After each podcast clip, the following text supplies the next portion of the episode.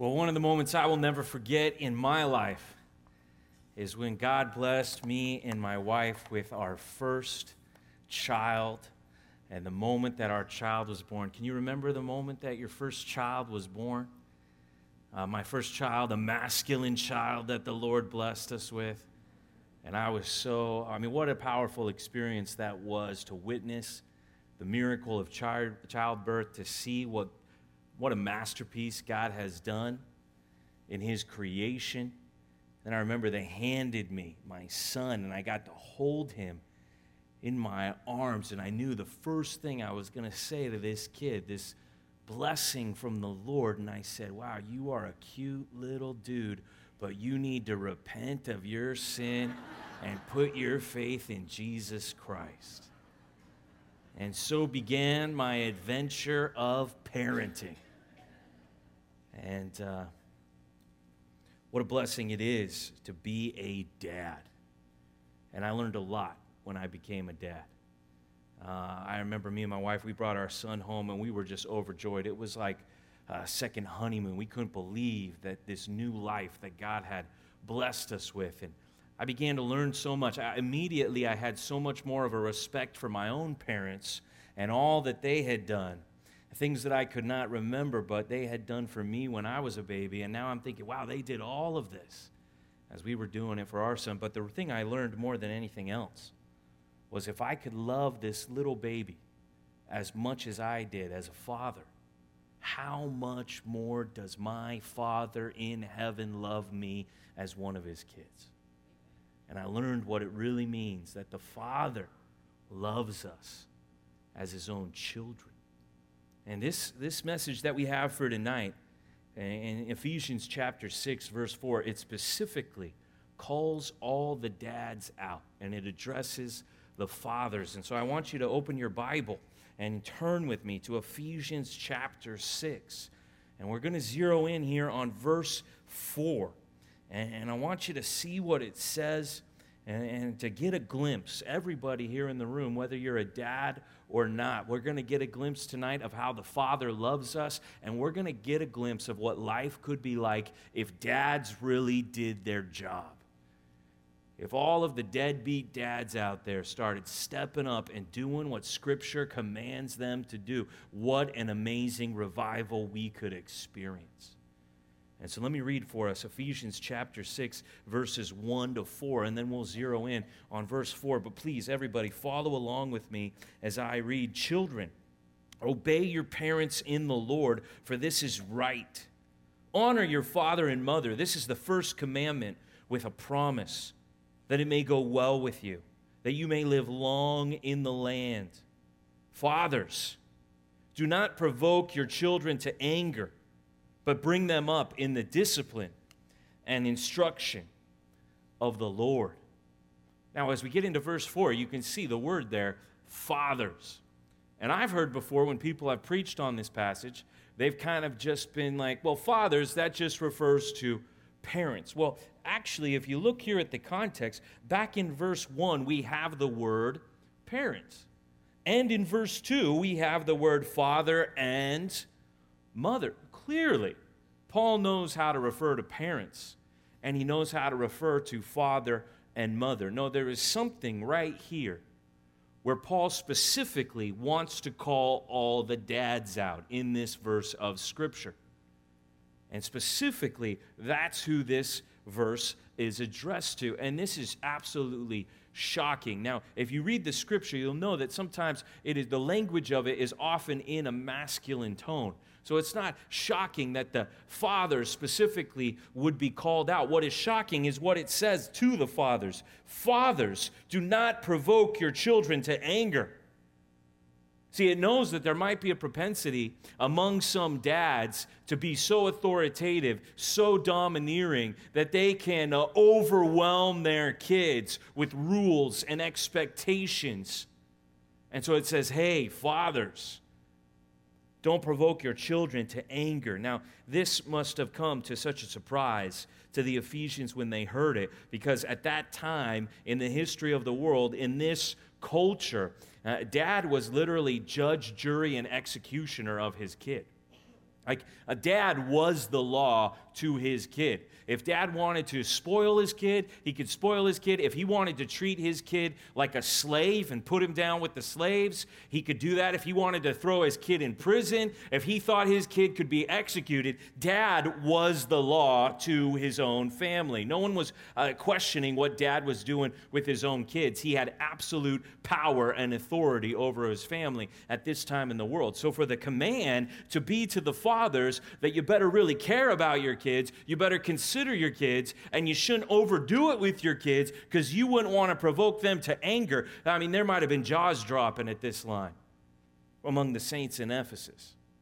I mean, they might have been shocked to hear the authority of dads called into accountability and saying, hey, dads, make sure that you don't overdo it. Now, this phrase here uh, this phrase uh, to the father do not provoke your children to anger.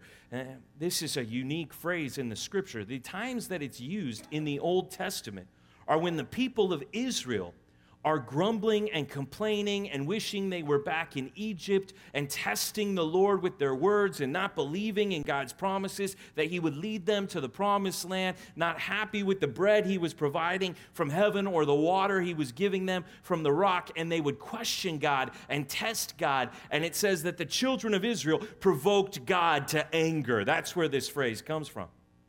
So, usually, the way that we would have thought of this phrase is the children, the people of Israel, were provoking their father, God, to anger. It was children who made their dads angry. That's how this phrase would be used. And here Paul is now spinning it on the dad. Are you making your kids angry, dad? Are you taking it too far? Are you raising your voice? Are you given unrealistic expectations and you're going to make your kid do what you say by the sheer power and authority of your tone to your own child? It says, Fathers, do not provoke your children to anger. So we're calling all the dads out here tonight. And the first thing we're saying, point number one, if you're taking notes, you want to write this down. When it comes to parenting as a father, number one, don't overdo it. There is, there is uh, a problem where you can take this too far. And you can make a bunch of rules and regulations and traditions and commandments, and you can get in your kid's face and you can try to force your kid to be who you want them to be. And the scripture is telling you if you're a dad like that, don't provoke your kids to anger. In fact, a cross reference you could write down is Colossians chapter 3, verse 21, that says, Fathers, do not provoke your children lest they become discouraged. And that's all it says to dads in Colossians 3 is that dads, be careful you're not overdoing it, as dads have a tendency to do. As some dads want their kids to go down this certain path or want them to be good at this certain thing, or they can't stand that their kid won't get this and they just overwhelm their kid with their authority. And their kid ends up discouraged, angry, frustrated, always feeling like they're unable to meet dad's expectations. It says right away don't be one of those dads. Don't be one of the dads that overdo it when it comes to your involvement. But then it says that's what not to do. Let's get into the positive what to do, but bring them up in the discipline and instruction of the Lord, is what it says bring them up in the discipline and instruction of the Lord. Now, the word here, bring them up, it's translated here, bring them up. The same word is used back in chapter 5, verse 29. If you can look at that with me there in your Bible, chapter 5, verse 29, just right up the page a little bit, talking about a husband loving his wife. It says, For no one ever hated his own flesh, but nourishes and cherishes it, just as Christ does the church talks about nourishing and cherishing your own body as a way that husbands should love their wives, nourishing, cherishing them. That word that's translated nourish in chapter 5, verse 29, that's the same exact Greek word that's translated here in chapter 6, verse 4. Bring them up. Hey, dads, don't break your kids down. Don't overwhelm your children. No, bring them up, nourish them, give them what they need for life. That's the idea. Fathers, we are here to nourish our children. And then it's going to give us two specific things that we want to look at here. We're supposed to nourish them in two ways. the discipline and instruction of the Lord. So we've already heard what we're not going to do. There's a way to kind of overdo this as a dad. There's a way where you get angry and you try to force your kid to submit to your will. But no, don't do that. Nourish them, give them what they need in discipline and instruction of the Lord. Now, we can't talk about how a father here on earth, how the dads here in this room are supposed to discipline their kids without talking about how our Father in heaven disciplines us as his children. So, this is for everybody. And now, all of us, we need to see ourselves as sons or daughters of the Most High God. We have a Father in heaven who loves us, and because He loves us, He disciplines us. This might be something that you have a negative perspective on. I just mentioned that word discipline, that idea of teaching, of guiding, that includes correction. It includes some level of negative instruction, like, hey, you cannot do this, you need to do this. And there's going to be this correcting influence in a child's life. You think, that's a bad thing. I'm not sure if I want to discipline my children. That's definitely uh, the way that it is today in Orange County. No, if you're disciplining your kids, people are probably going to say, You're one of the dads that's overdoing it. That's too much. A lot of parents, they're completely checked out of discipline, especially as their kids get older. They're just letting their kids learn by experience, make their own decisions. No, it's saying, Fathers, you're going to nourish your children and you're going to bring them up in the discipline of the Lord. Turn with me to Hebrews chapter 12. I need everybody to look at this passage because this is how it says Uh, our Father in heaven disciplines all of us as his children. There is no child of God that does not experience the discipline of our Father from heaven here on earth. And so I don't know, the Greek word here uh, for discipline in Ephesians 6 4 is used extensively here in Hebrews 12. I don't know how we could explain discipline without referring you here to Hebrews 12, verse 5. It's page 1009 if you got one of our books. And it says, And have you forgotten the exhortation that addresses you as sons? And then here's a quote from Proverbs chapter 3 My son, do not regard lightly the discipline of the Lord nor be weary when reproved by him. For the Lord disciplines the ones he loves and chastises every son whom he receives. So it's very clear that our Father in heaven disciplines us as sons or daughters, and the reason he does that is because he he loves us. That's why he does it. Because we really are his sons or daughters. Discipline is an act of love. Now, maybe that hasn't been your personal experience. Maybe that's not what comes to your mind when you hear discipline, because you think uh, of someone when and their example of discipline was they were out of control when they disciplined. They were angry. Maybe they were at full on rage. Maybe they were drunk. Maybe they were even being physically abusive and calling it discipline. That's not what the scripture is talking about at all. Okay? There should never be any father disciplining his children to try to get them under control and direct them in the right way. How can you get your kids to live under control when you are out of control? You should never, as a father, discipline your children in anger. Can I get an amen from anybody on this? Okay, that, that's completely not what the passage is talking about. In fact, there have been so many dads out there who have disciplined their kids in anger that the very idea of discipline has now become a negative idea in our mindset. And we need to have our minds renewed by what the scripture says that discipline is an act of love from a father to one of his kids that he really cares about. Point number two, what we need to get down is if you're a dad, you need to correct with care. Correct with care. Yes, we need your strong instruction, correcting your child and turning them in the way that they should go. But we need you to do it in love for your kid, not with a raised voice, not because you're angry, not because your kid disobeyed you. No, we need you to do it because you love them like your father loves you. So, when we are out of line, or even just as a general principle, when we need to be directed in the right way, our Father in heaven, it says here, Here's a fact your Father in heaven disciplines you because he loves you. In fact, if he doesn't discipline you, that's something you should really be concerned about because that's proof that you're one of his kids when he disciplines you. What it goes on to say, it describes this in great detail. The writer of Hebrews really wants you and me to understand that we are disciplined out of love by our Father. He says in verse 7 it is for discipline that you have to endure. God is treating you as sons. For what son is there whom his father does not discipline? If you are left without discipline, in which all have participated, then you are illegitimate children and not sons. Now, obviously, this wasn't written in the year of our Lord 2018, Orange County.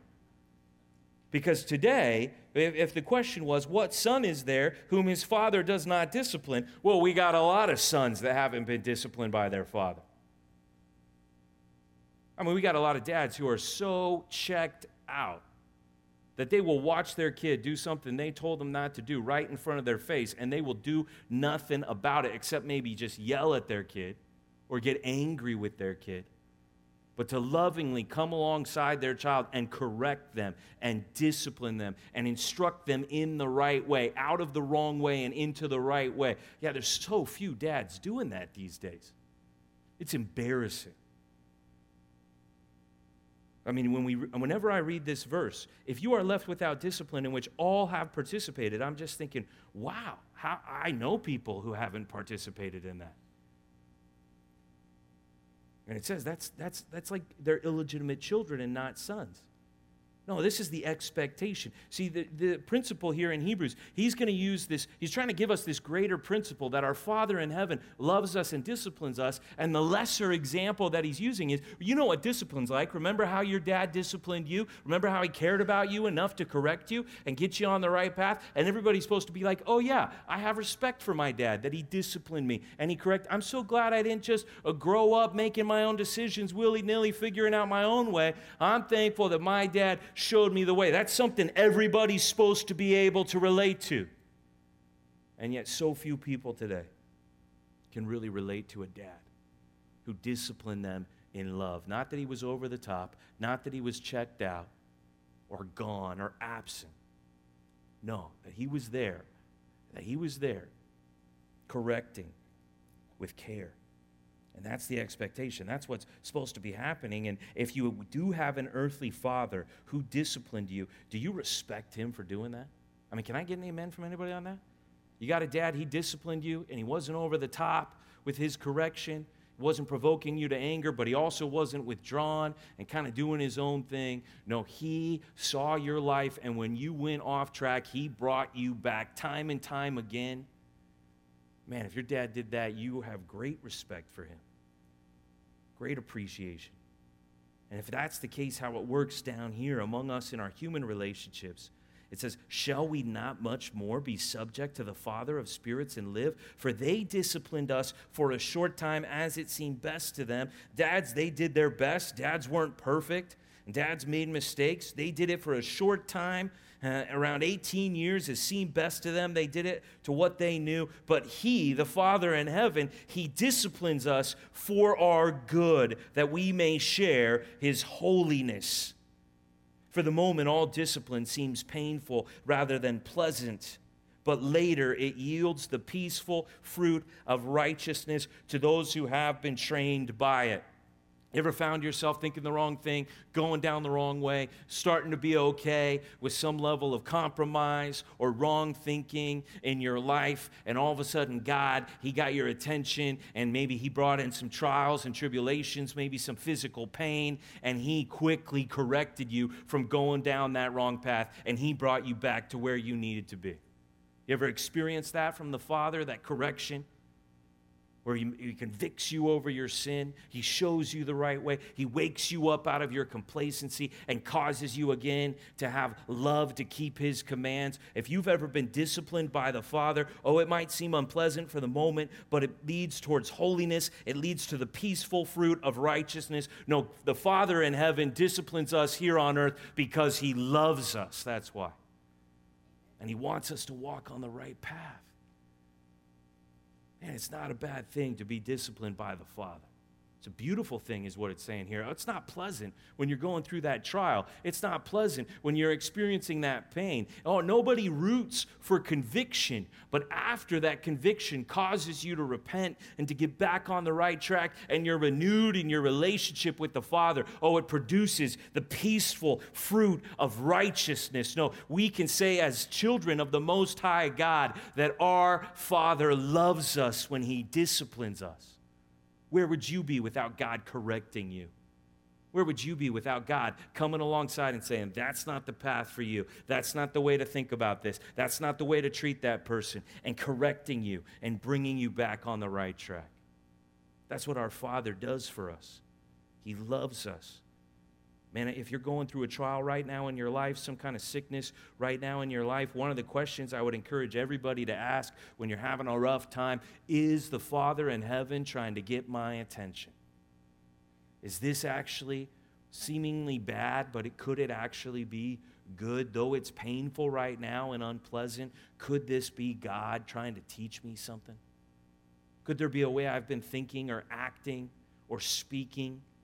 That is wrong, that has been against God's commands, and He is now sending this into my life actually in a way of love to correct me and instruct me down the right path. I guarantee you that sometimes in our lives, the trials and tribulations come as a gift of love from our Father to make sure we stay on the straight and narrow. And it's amazing to me when I get to talk to people who are going through evil things in their life, and then they tell me how God works all those things for good. And they talk about trials in their life, and they say, I'm so glad that happened because here's what my father taught me. That's what it means to be disciplined. That there was pain, there was something unpleasant, but you learned from it and it corrected you and it gave you a good result in your life. And that's what earthly fathers are called to do with their children is nourish them in the discipline of the Lord. Now, this isn't just for fathers. Mothers participate in this as well. In fact, in Hebrews 12, one of the things that we can see here is it uses Proverbs 3 11 to 12. Look back at verse 5 here of Hebrews 12. It uses the book of Proverbs and it says, Have you forgotten the exhortation that addresses you as sons? And then he quotes Proverbs 3 11 to 12. So notice what the writer of Hebrews is doing here. He's quoting Proverbs and he's saying, Do you see this that addresses you? He's saying, Hey, do you read Proverbs? Because it's to you. He's, he's using the principle that the scripture it means what it said to the original audience, but it doesn't just speak to the original audience. The scripture speaks to you when you hear these words of God. So the book of Proverbs, which was written in ancient times to God's people to give them wisdom, no, it speaks to us here tonight. And it addresses us as sons and daughters of God. So turn with me to Proverbs chapter 13 because this is basically the parenting book of the Old Testament. You want a good book on parenting? I got one for you uh, the book of Proverbs. Well, how good of a book is it? Well, it actually was written by the wisest man who ever lived. So it's better than the other book you're reading. We'll put it, we'll put it like that. All right? Uh, you want a book on parenting? This is the wisest man who ever lived, writing to his son who is coming of age, giving him the wisdom that he needs, saying over and over things like, My son, listen to your father's voice. Do not neglect your mother's teaching. Do not forsake the discipline of your father. Don't lose the instructions of your mother. Hey, son, walk in the way that we have shown you, that we have taught you. This whole book is a book of, of parenting. And he's giving now his son words of wisdom. And he also speaks about standards and principles for how uh, you and I are supposed to parent our kids that have now existed for thousands of years and been accepted by Christian people, God fearing uh, believers everywhere. And now they are under such attack today these standards, these principles that we have in Proverbs. Look at Proverbs 13 24. Here's a great verse about parenting, about discipline. Proverbs 13 24. It says, Whoever spares the rod hates his son, but he who loves him is diligent to discipline him. Let's just get straight to it here. Proverbs 13, 24. If you spare the rod, if you spare this shebet, this was a little short, little stick there, a little short piece of wood that the shepherd might have used to direct the sheep where to go. This, this little short stick here, if you spare the rod, what is he talking about here? Well, for hundreds of years, this has been understood to refer to spanking, is what it's talking about. Hey, if you spare the rod with your kid, Hey, if you don't discipline your kid, if your kid doesn't experience pain when they disobey, when they do something wrong, when they go against God's commands, sometimes because you're concerned about their safety, sometimes because you can tell they're making a moral choice where they're looking at right or wrong, and you can watch them choose wrong when they know what is right and they are actively choosing wrong. You got to correct that. And it says, hey, you think you're loving your kid by sparing the rod? No, you hate your kid if you don't discipline him. That's what the wisest man who ever lived said under the inspiration of the Holy Spirit. To not discipline your child is to hate them. That's what the scripture says. It's not what Orange County says. It's not what the wisdom of the world says. It might not even be what your personal experience says, but it for sure is what the Bible's been saying for hundreds of years and will endure forever. No, you don't discipline your kid, don't deceive yourself into thinking that's love. That's not what love is. You can't watch someone sin. You can't watch someone hurt themselves and not correct them. That's not love in any definition of the word. No, he who loves him is diligent to discipline him. If you love your children, you will be diligent to discipline. How are we supposed to discipline? Not sporadically, not occasionally, not, not lazily, no, diligently. This is hard work, okay? Now, now, I've talked to a lot of dads. I've had the privilege of being a, my, a dad myself now uh, for many years. And uh, I don't know dads who are just like, oh man, let me tell you what happened the other night. I got home after a long day at work and I came in and my kids, they were just, they were just disobeying their mom. And I got to discipline all my kids when I got. Never heard that from any dad. I don't know one dad uh, that walks with the Lord and loves Jesus Christ who enjoys disciplining his kids. Like he's looking forward to it. Like it's no, if a dad does enjoy disciplining his kids, that's a little bit concerning to me that he would enjoy that. No, this is this is work. This is something you got to do diligently. Yeah, you had a long day, and yeah, now you're home, and now you're looking to decompress and relax for a minute, and then you walk in, and your child is doing something that you've told them not to do many times, that your wife has told them not to do, that this very book has told them not to do. That is a call to action if you're a dad. You can't ignore that. That's what you're there for. It says you got to do this diligently. Look over at chapter 22 here in Proverbs chapter 22, verse 15. Proverbs 22, 15. See, Christians uh, in, in, the past, in, in the decades uh, leading up to now, these are the kind of verses that used to be up on the wall in people's homes. These are the kind of verses that, that they lived by. Proverbs 22, 15. Folly is bound up in the heart of a child. Foolishness, sin is what is within our kids. But the rod of discipline drives it far from him. How are you going to address that foolishness, that sin that is bound up in the heart of your child? What can you do about it as a parent? You can't change their heart, you can't save their soul, but here's something that God's given you to do discipline drives the foolishness, drives the sin far from him. Oh, see, we've got your kids are born with a problem. They're born with a sinful nature. And we are there to correct that. We are there to take disobedience and turn it towards obedience. And this idea of discipline, you, you can do this in 100% love for your kid. You can, you can hug your kid, you can pray with your child, you can explain to them exactly why you're doing it and why it has to happen because of what God has said. No, this can be a way that you show your kid you care about them, not a way to be mean to your child.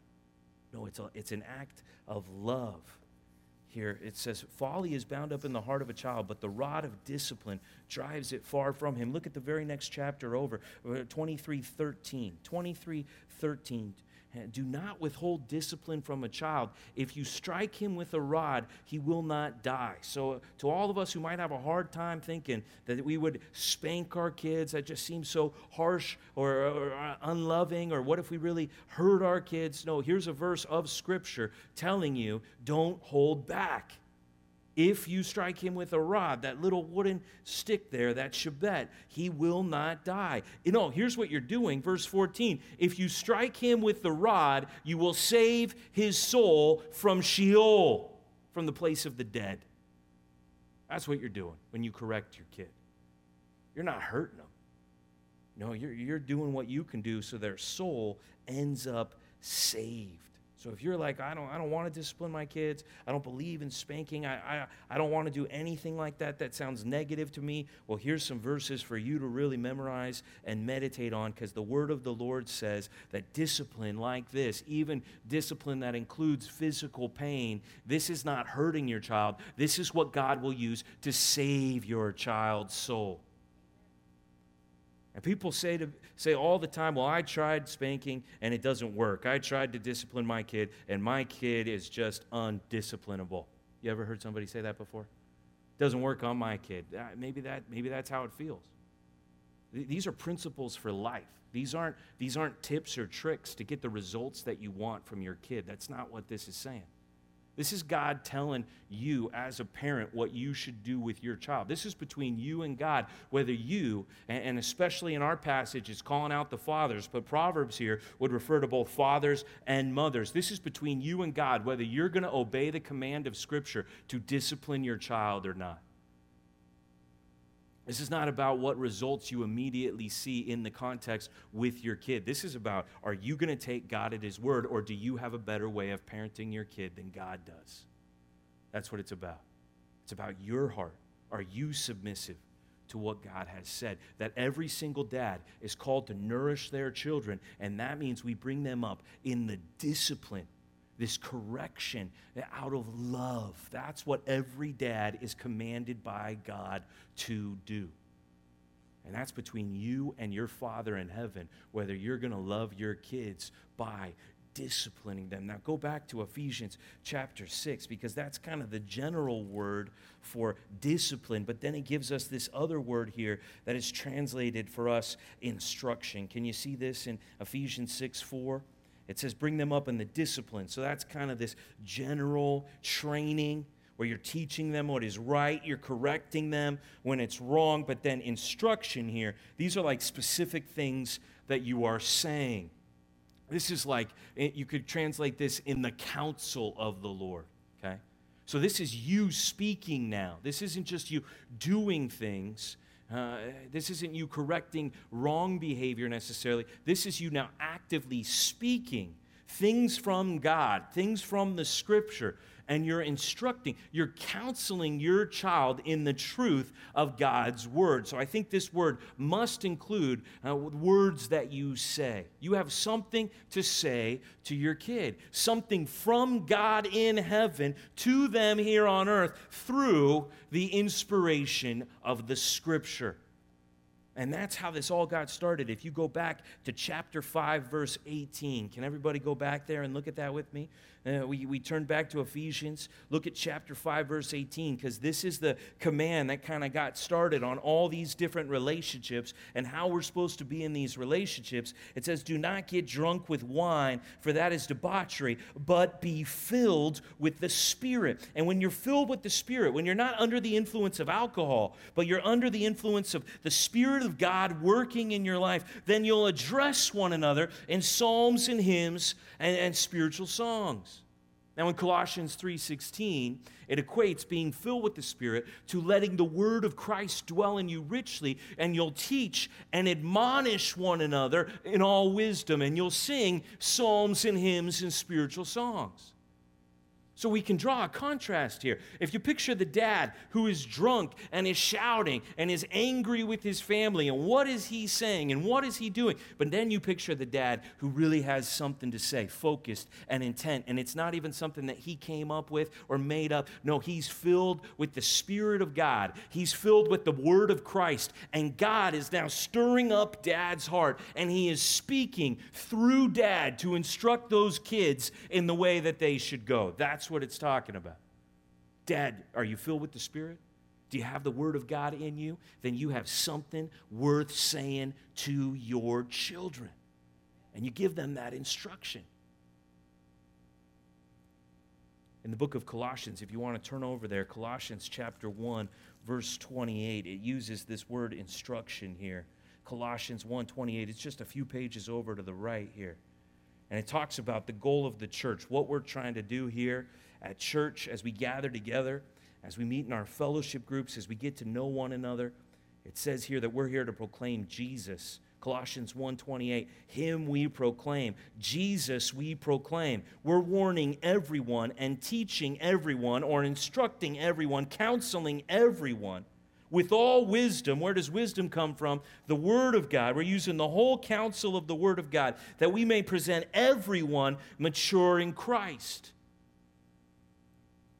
And so, if we want people to grow, first of all, we want them to get saved by the good news of Jesus Christ. Then we want them to be sanctified, set apart from their old life of sin, set apart for the purpose of God in their life. We want them to be sanctified. We sanctif- God sanctifies us by His truth, and His word is the truth. So we want every single person here to get mature, to become complete, that you would not only be a Christian, first step, but that you would grow as a Christian until you are mature in Christ. And how do we do that? There's instruction that comes from God's Word. That's why the main thing we do when we gather together is we open up the Bible and we explain what it says, because that instruction is what builds us up in Christ. That's what dads are supposed to do at home. Dads are the pastors of the house, the shepherds of the family. Dads are the Bible teachers of the home. You cannot be a dad and not teach your kids the Bible. At least that's what the scripture is teaching us. You got to bring your kids up in the discipline and instruction of the Lord. And the instruction means speaking words of counsel, words of wisdom from the scripture, which means dad has to know the scripture, have the scripture on his heart, and then he shares that with his kids. That's what dad's called to do. There's, there's no way to outsource this, and that's what dads are trying to do today. I mean, that's what dads are trying to do.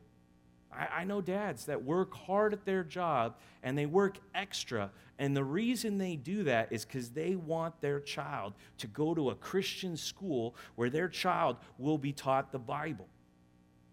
I know parents who really care about their kids and they want to get them to youth group. And you can see it. We've got youth group here on Thursday night, and a lot of parents, they'll go out of their way, they'll change their schedule, they'll do what it takes to get their kid here on Thursday night for the junior high and the high school, or Awana here on Wednesday night. We've got parents every week that show up here and they drop their kids off and then they leave. They don't stick around for fellowship groups themselves, but they want their kids here to learn the Bible. Because parents kind of instinctively know that it's good for kids to learn about God. It's good for kids to learn right and wrong. And kids need to know God's word. And you know why parents instinctively know that? Because they're the people that God put in their life to teach it to them. And if you're a dad, you need to stop letting somebody else do your job. Don't expect somebody at a Christian school to be your kid's dad. Don't expect somebody in a youth group to be your kid's dad. No, you are the dad. Instruct them, bring them up in the specific teaching of the Lord. That's dad's job. Be the Bible teacher of your home. That's number three. Let's get it down. That's what every dad is called to do, and you can't outsource it to anybody else. Christian schools, they can be a, a blessing great youth groups where there's older men or women who will invest in the lives of your children. Praise the Lord, but none of that replaces what dad and mom are called to do at home. I was a youth pastor for 12 years. For 12 years, I worked with high school students, which everybody says is the worst time in their kid's life. Oh, I loved my kid. And then they became 13 years old. Maybe some of you have experienced that. Maybe some of you have said that. I was working with those people all day, every day, working with the high schoolers. And it really was sad to see how parents were hoping that their kid would be changed when they spent four hours a week with me when they were living at their house and they were doing nothing about it. Like, that's just not right. That's just not what the scripture is saying.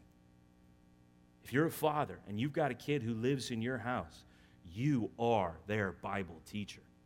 You are called to nourish them in the instruction of the Lord. And here's the thing if you have kids who live in your house, they're going to ask you questions that bring things up. You guys know what I'm talking about?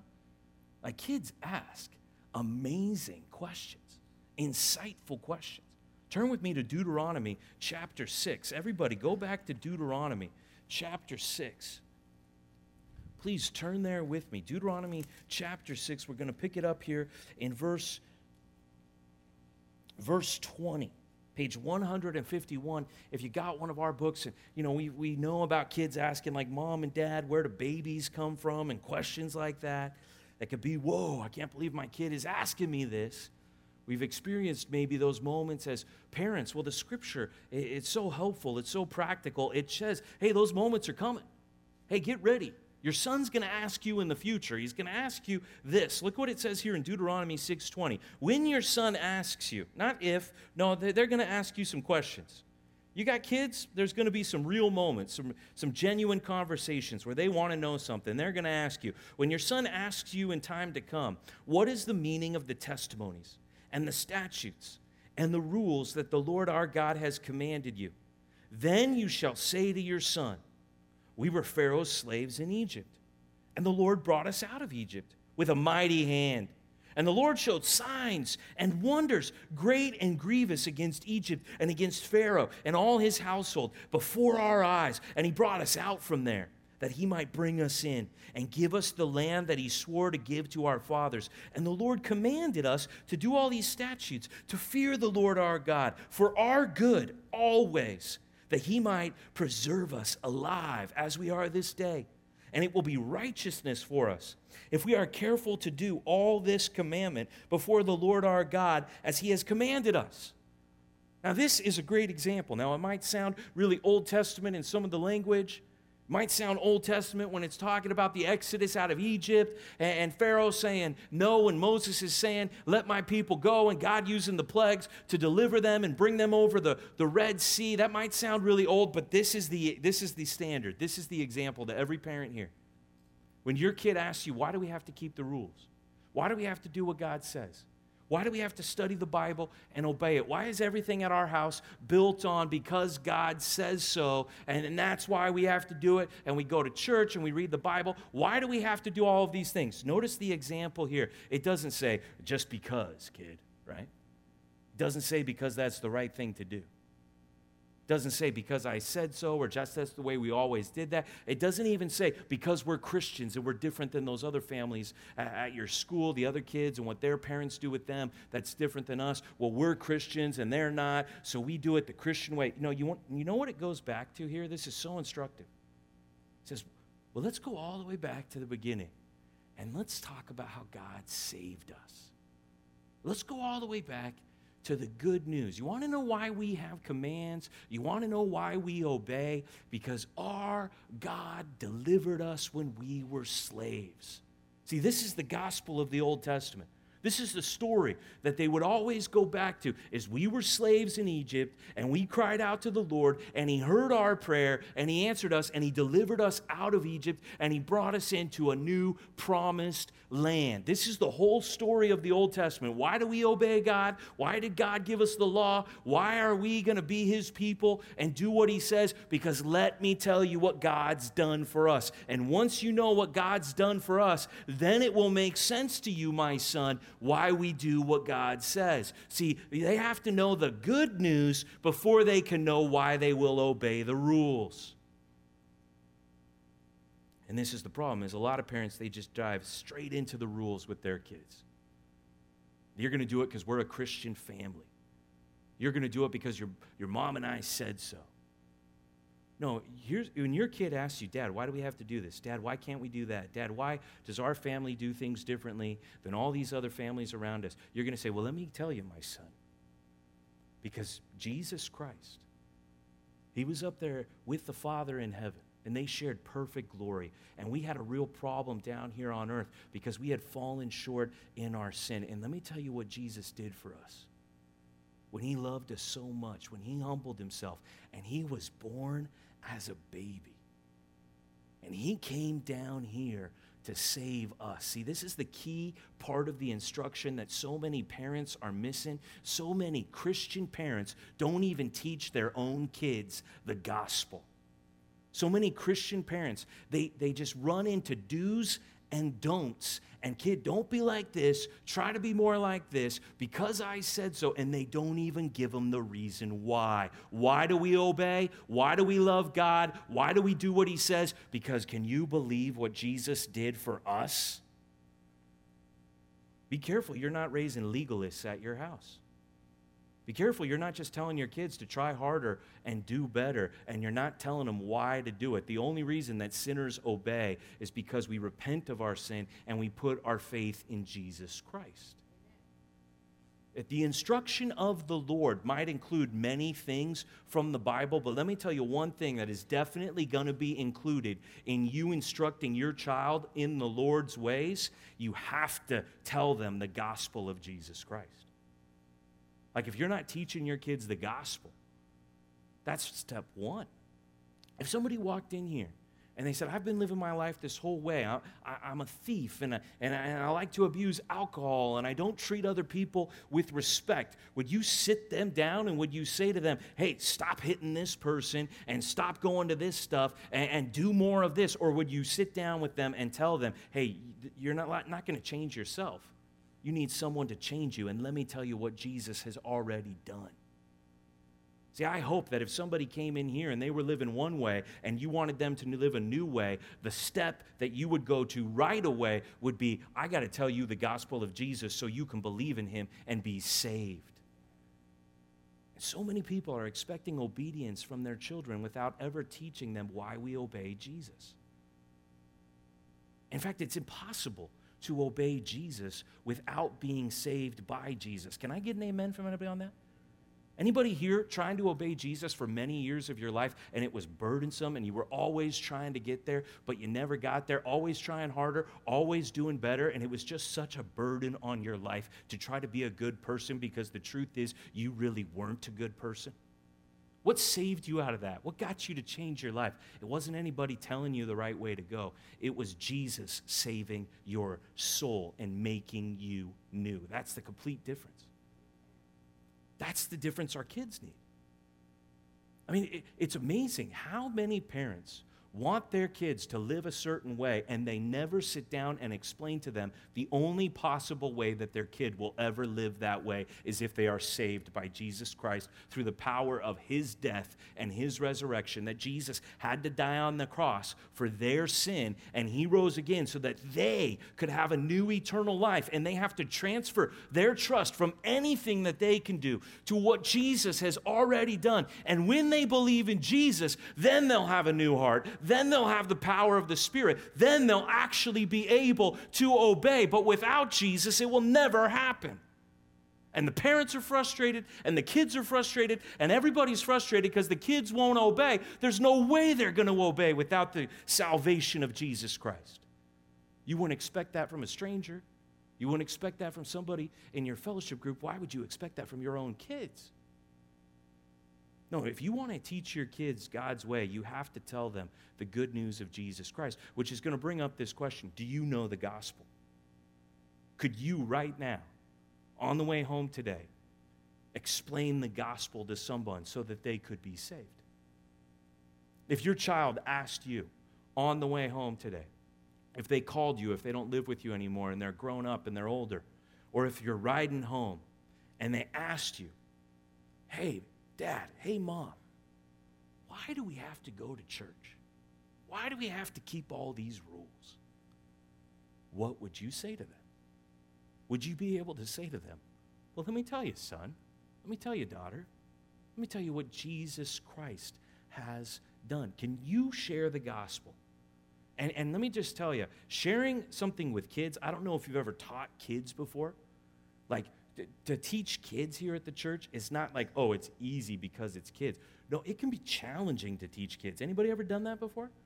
I mean, you got to know the material so well that you can explain it in a way that's easy to grasp and simple to comprehend. I mean, you got to master the material so you can really talk to kids about it. I, I would strongly encourage you, you need to know the gospel of Jesus very well. You need to break it down into small pieces that your kids are going to be able to understand, building blocks that they'll be able to put together so they can see the big picture of a holy God in heaven and that we're sinners down here on earth. And the only way for us as sinners to be right with God is through the cross of Jesus Christ, where He died for our sin and then how He rose again. And so we need to repent of our sin and put our faith. You got to break that all down so they could actually one day not only understand the information, but experience the transformation.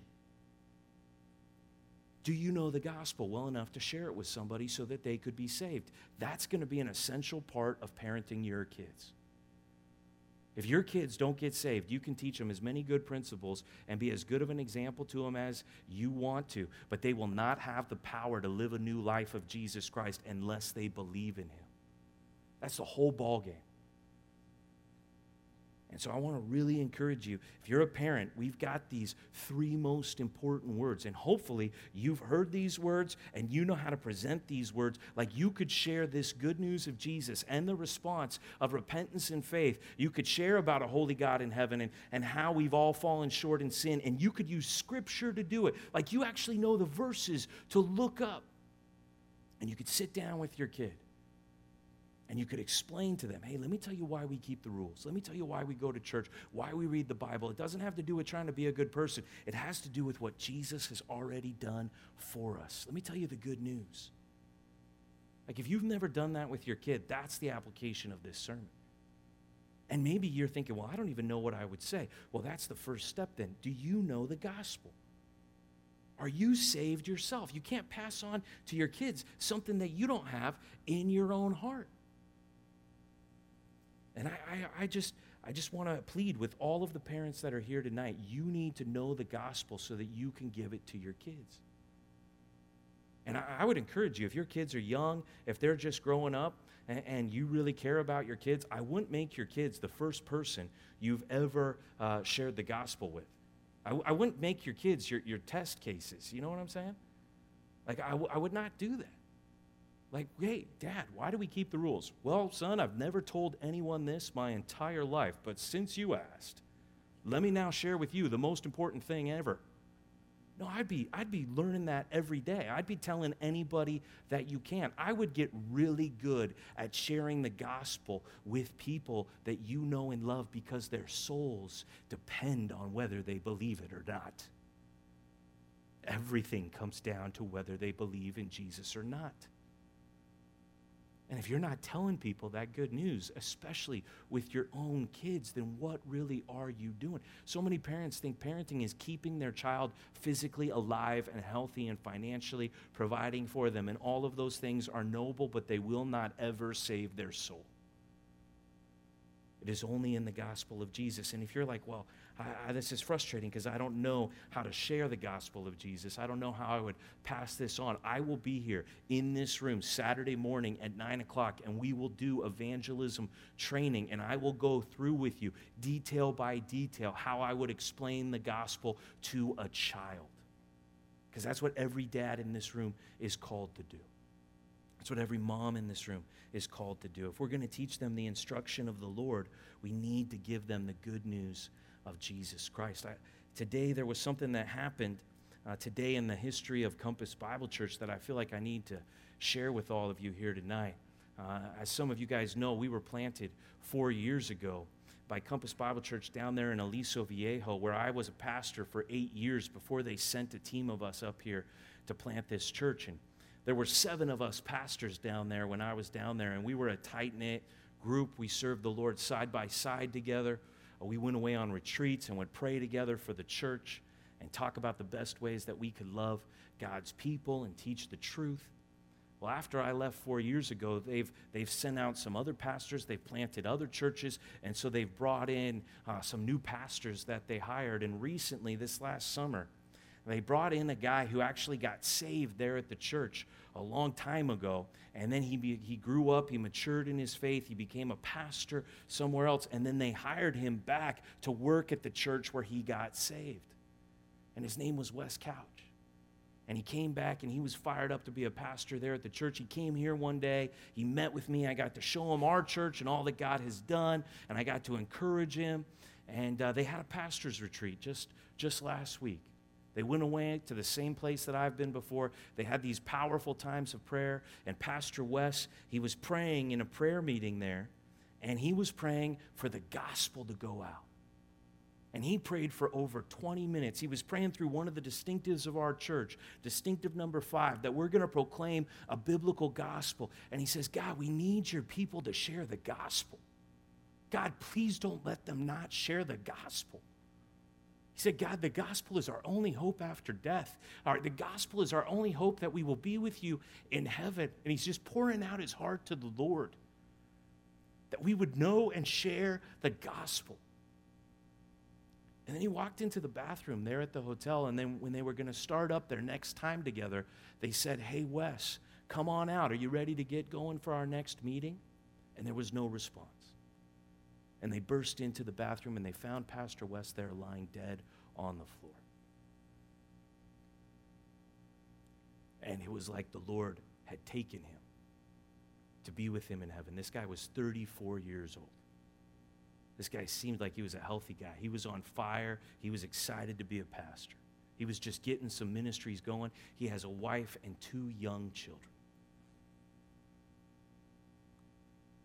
I went to the funeral today for Pastor Wes.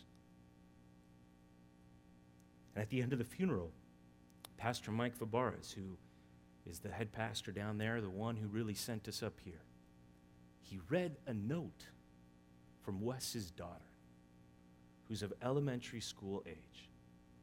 And this is what she thought about her dad. She wanted to write a note that he would read about her dad. And in this note, she said, One thing you need to know about my dad is he really believes in Jesus, who is the one true God. That's what he taught his daughter. That's what she will always remember about her dad that he believed in Jesus, the one true God. And if your kids had to speak at your funeral today, if you suddenly died, what would your kids say about you? What did you teach them? How did you instruct them? Would they be able to say that you were a believer in Jesus Christ? And they would know the good news of Jesus because you told it to them. I think we all need to take that to heart because we don't know how long we have with our kids. And we need to make sure that we have instructed them in the way of the Lord. Let me pray for us. Father in heaven, yeah, we just want to confess to you that your word is so straightforward. We need to discipline and instruct our children in your ways. And yet, God, those seem to be the two things that are not happening right now in the world, even in your church. People don't want to discipline their kids, they don't want to correct them. And so few parents are really opening up the Bible at home, really reading through the scripture of the day, really having conversations where they try to answer their kids' questions. And so few dads and so few moms sit down and explain the gospel to their kids so they can understand it. So even their kids know the verses where the gospel is found. Even their kids know who you are in heaven and how we have sinned and that we need to repent and that we need to believe. God, and I just pray that that will not be the case here at our church, that that will not be the case in our homes. Father, I pray that you will call the dads out here today and that you will put it on the hearts of the fathers, not to provoke their children to anger, but to nourish their kids and to bring them up in your discipline and your instruction. That every dad here in this room would preach the gospel to their kids because they believe it themselves, because it is on their hearts. And that if we died today as dads, that our kids would know that we believed in Jesus, the one true God. And that they would have that legacy to follow the legacy of the gospel, which is the only power to save us, the only way we could ever obey you or walk in a right relationship with you or know your peace, joy, and love is through the victory that Jesus has already won. It's through the finished work that he's already done when he died for us on the cross and when he rose again. So, God, teach us the gospel so we could teach it to our kids and let our children be saved. We pray this in Jesus' name. Amen.